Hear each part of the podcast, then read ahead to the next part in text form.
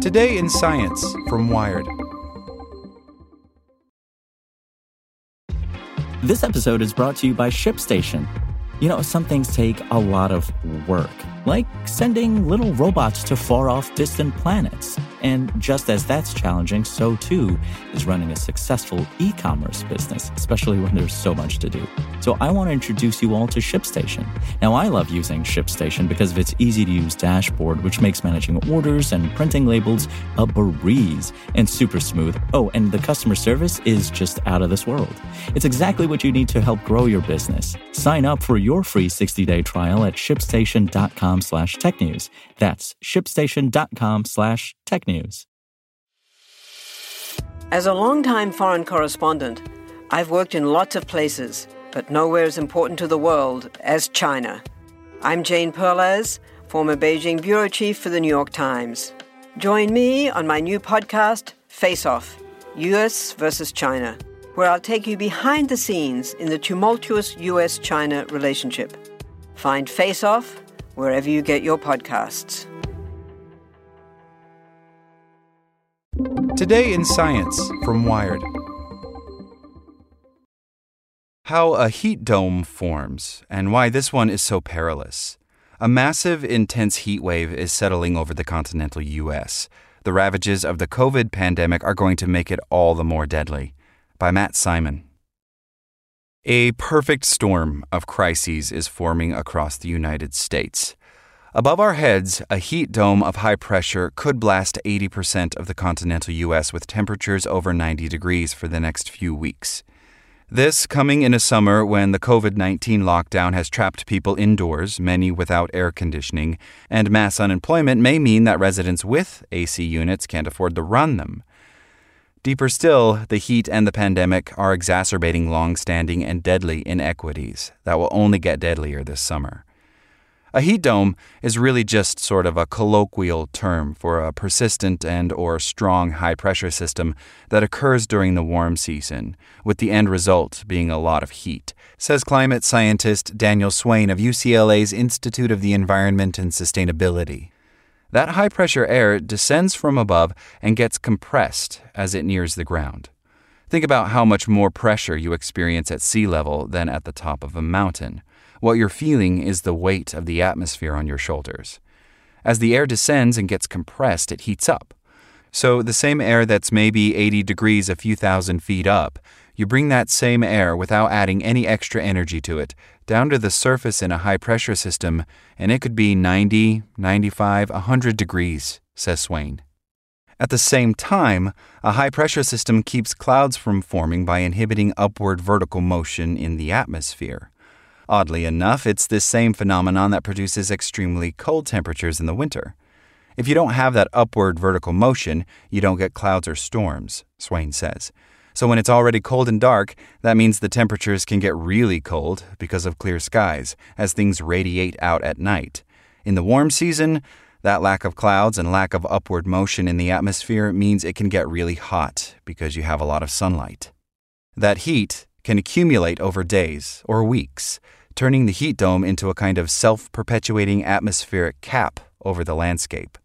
On a normal day, some of the sun's energy evaporates water from the soil, meaning that solar energy isn't put toward further warming the air.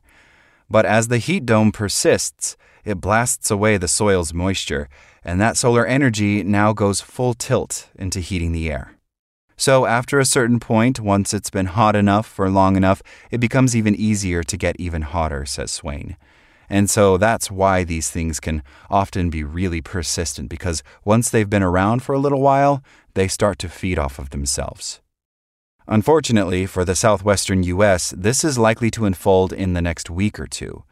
Normally, at this time of year, monsoons would drench the landscape, but no such storms are on the horizon.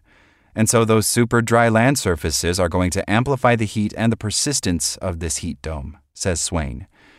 The central U.S. and mountain states will also be sweltering particularly badly over the next few weeks. Heat domes tend to perpetuate inland, where they more easily dry out the surface than in wetter regions, though over three quarters of the lower 48 will be under the heat dome's influence. This won't be the last heat dome, or the most severe one. On a warming planet, the conditions are ripe for these systems to perpetuate themselves. Harsher droughts mean ever drier soils. So when future heat domes settle over the U.S., they'll start from the beginning with more solar energy heating the air instead of the wet ground. And thanks to climate change, those air temperatures will be even hotter before the heat dome arrives.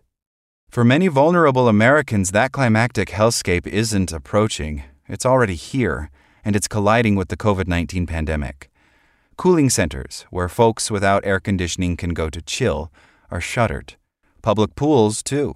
And wandering malls is certainly out of the question. Skyrocketing evictions could mean more people are forced onto the street, completely exposed to the heat.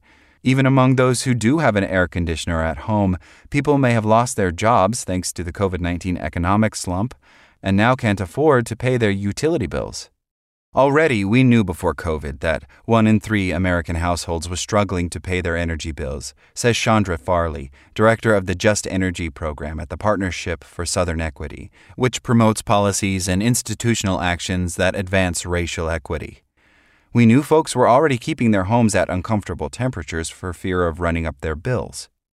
The heat assault on lower income households is twofold. For one, these residents spend a much bigger fraction of their income on energy bills than the rich do, a phenomenon known as the energy burden. And two, low income neighborhoods are actually hotter than high income ones all across the U.S., according to a 2019 joint analysis by National Public Radio and the University of Maryland's Howard Center for Investigative Journalism. That's because the suburbs are dotted with single family homes separated by lots of greenery, which provides shade and cools the air via the evaporation of water from leaves. Urban neighborhoods tend to turn into heat islands, absorbing the sun's energy during the day and slowly releasing it at night. Low income groups and communities of color are more likely to be located in urban heat islands, says Linda Rudolph, senior advisor at the Public Health Institute, a nonprofit that promotes health equity. These are areas that have fewer trees, less green space, more buildings, and more asphalt and concrete. Nighttime temperatures can be as much as 22 degrees higher than the surrounding area. Residents of low income communities have also historically had less access to health insurance and health care, even before the pandemic hit. These are also communities that have a higher underlying baseline prevalence of the illnesses that make people more susceptible to severe heat illness, says Rudolph. And those are the same illnesses that make people more susceptible to severe COVID outcomes. So, obesity, diabetes, respiratory illness, cardiovascular disease.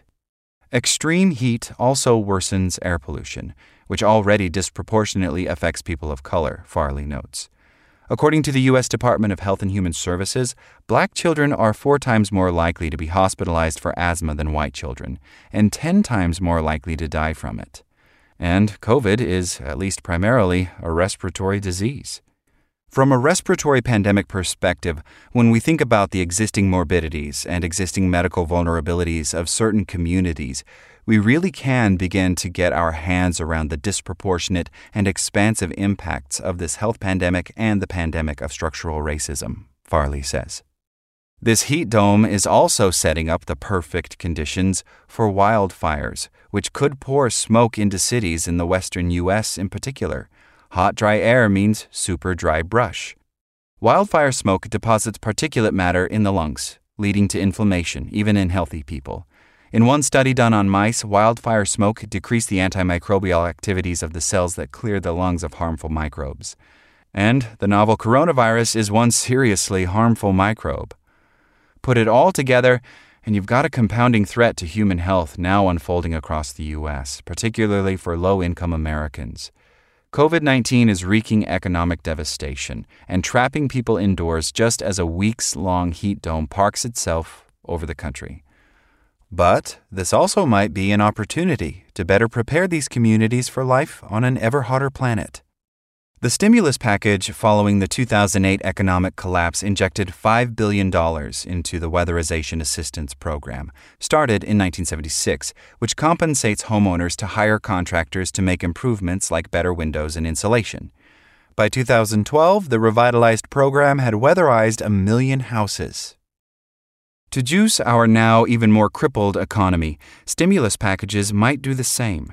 This might take the form of infusing the Weatherization Assistance Program with cash at the federal level, or states might add weatherization to their own COVID 19 stimulus efforts. It can even happen more locally. Vermont's Burlington Electric Department, a municipality owned electric utility, has included weatherization in its green stimulus in response to the pandemic. So, it's a way to target both jobs for the construction industry and that problem of the energy burden says Elizabeth Sawin, co director of Climate Interactive, a nonprofit that focuses on the intersection of climate change and inequity. Weatherization efforts in the 2008 stimulus package also improved the quality of the housing stock enough that they saw things like improvements in hospitalizations or emergency room visits for asthma, she says. So to me, it's a no brainer. It gets at the direct source of climate change because it's going to improve efficiency, so less greenhouse gas emissions from the building sector, while providing these essential, positive, life saving improvements in the community. Like what you learned? Subscribe everywhere you listen to podcasts and get more science news at wired.com/science. Want to learn how you can make smarter decisions with your money? Well, I've got the podcast for you. I'm Sean Pyles, and I host NerdWallet's Smart Money Podcast. Our show features our team of nerds, personal finance experts in credit cards, banking, investing, and more. And they'll help you make the most of your money while cutting through the clutter and misinformation in today's world of personal finance. You'll get clarity on strategies to help you build your wealth, invest wisely, shop for financial products, and plan for major life events. Listen to NerdWallet's Smart Money Podcast wherever you get your podcasts.